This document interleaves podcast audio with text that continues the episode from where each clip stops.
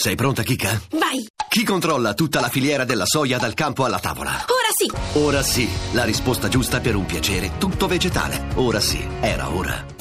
Voci del mattino. Andiamo a Pechino dal corrispondente Rai Claudio Pagliara. Buongiorno Claudio. Buongiorno Paolo, buongiorno agli ascoltatori.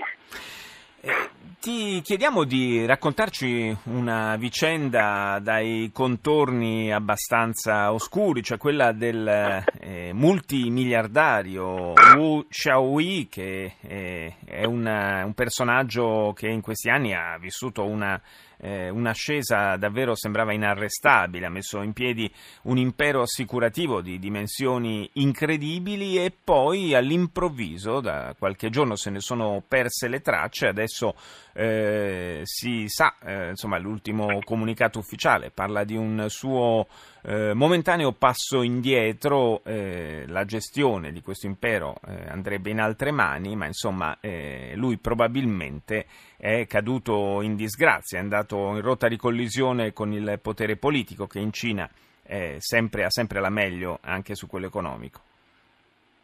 Sì, la storia di Wu Xiaohui è una storia emblematica eh, ed è l'ultima eh, di una catena eh, eh, che eh, ha dire, messo, ha, ha, ha gettato nella, nella, nel, nello sconcerto anche i mercati eh, non solo cinesi ma anche internazionali. Wu Xiaohui era diciamo, il fondatore e presidente del gruppo Anban è uh, tuttora, eh, anche se come dicevi probabilmente eh, sarà costretto a uh, cedere eh, il bastone del comando dopo che eh, venerdì, secondo le informazioni del settimanale finanziario cinese Caixin, è stato arrestato dalle autorità cinesi per un'inchiesta di cui però non sono stati svelati eh, i contorni. Eh, peraltro erano settimane che eh, si parlava di sue difficoltà eh, e molti lo avevano messo in relazione con un incontro pericoloso che il signor Wu aveva avuto a novembre eh, a eh, New York con il Kushner che come sappiamo è il Ehm, il cognato, di, eh, il cognato di, del presidente Trump, Trump.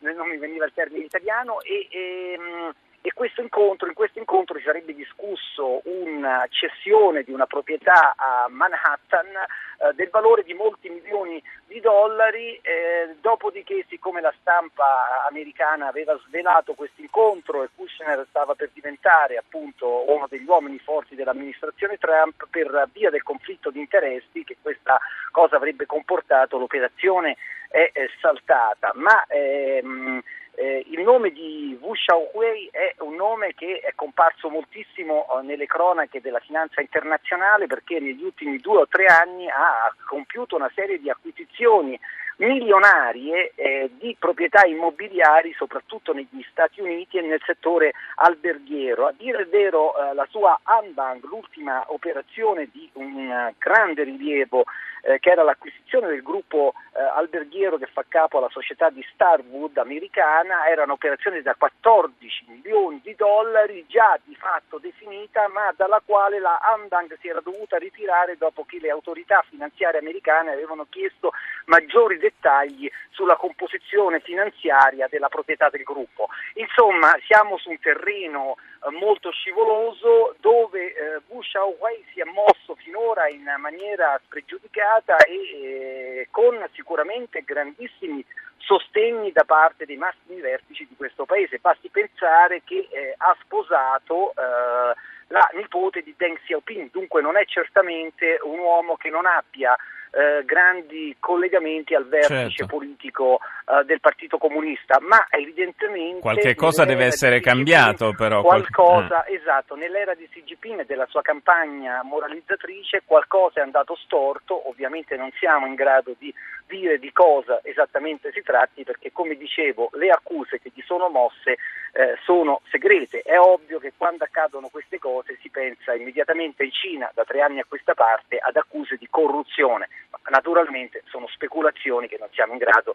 assolutamente di confermare in mancanza di fonti ufficiali sulla, sull'argomento. Eh, fra l'altro, come avevamo già sottolineato, come avevi sottolineato tu in altre precedenti occasioni, il potere giudiziario in un eh, sistema come quello cinese è fortemente eh, legato e dipendente da, eh, dal eh, potere politico certo, e quindi insomma certo. è, è, facile fare uno più uno a quel punto. Certo, poi la campagna di moralizzazione è avviata da, dal presidente Xi Jinping è una campagna che ha visto, eh, come sappiamo, decine di migliaia di persone cadere eh, in inchieste giudiziarie, eh, alcune già sfociate in condanne e hanno visto anche i vertici stessi del Partito Comunista, alcuni dei membri che erano al vertice del paese eh, condannati a pene detentive fino all'ergastolo. C'è da dire che la questione di imprenditori, di capitani, di tycoon che eh, spariscono e vengono eh, coinvolti nella, in inchieste giudiziarie dai contorni eh, non eh, pubblicizzati si stanno moltiplicando. L'ultimo caso di grande rilievo risale a qualche mese fa e aveva fatto scalpore perché riguardava Xiao Jianhua, ne abbiamo parlato anche eh, nella tua emissione, nel tuo programma. Bene, eh, lui era un grande imprenditore eh, finan- con interessi in tutti i campi, eh, in tutti i settori eh, e, e, risiedeva a Hong Kong,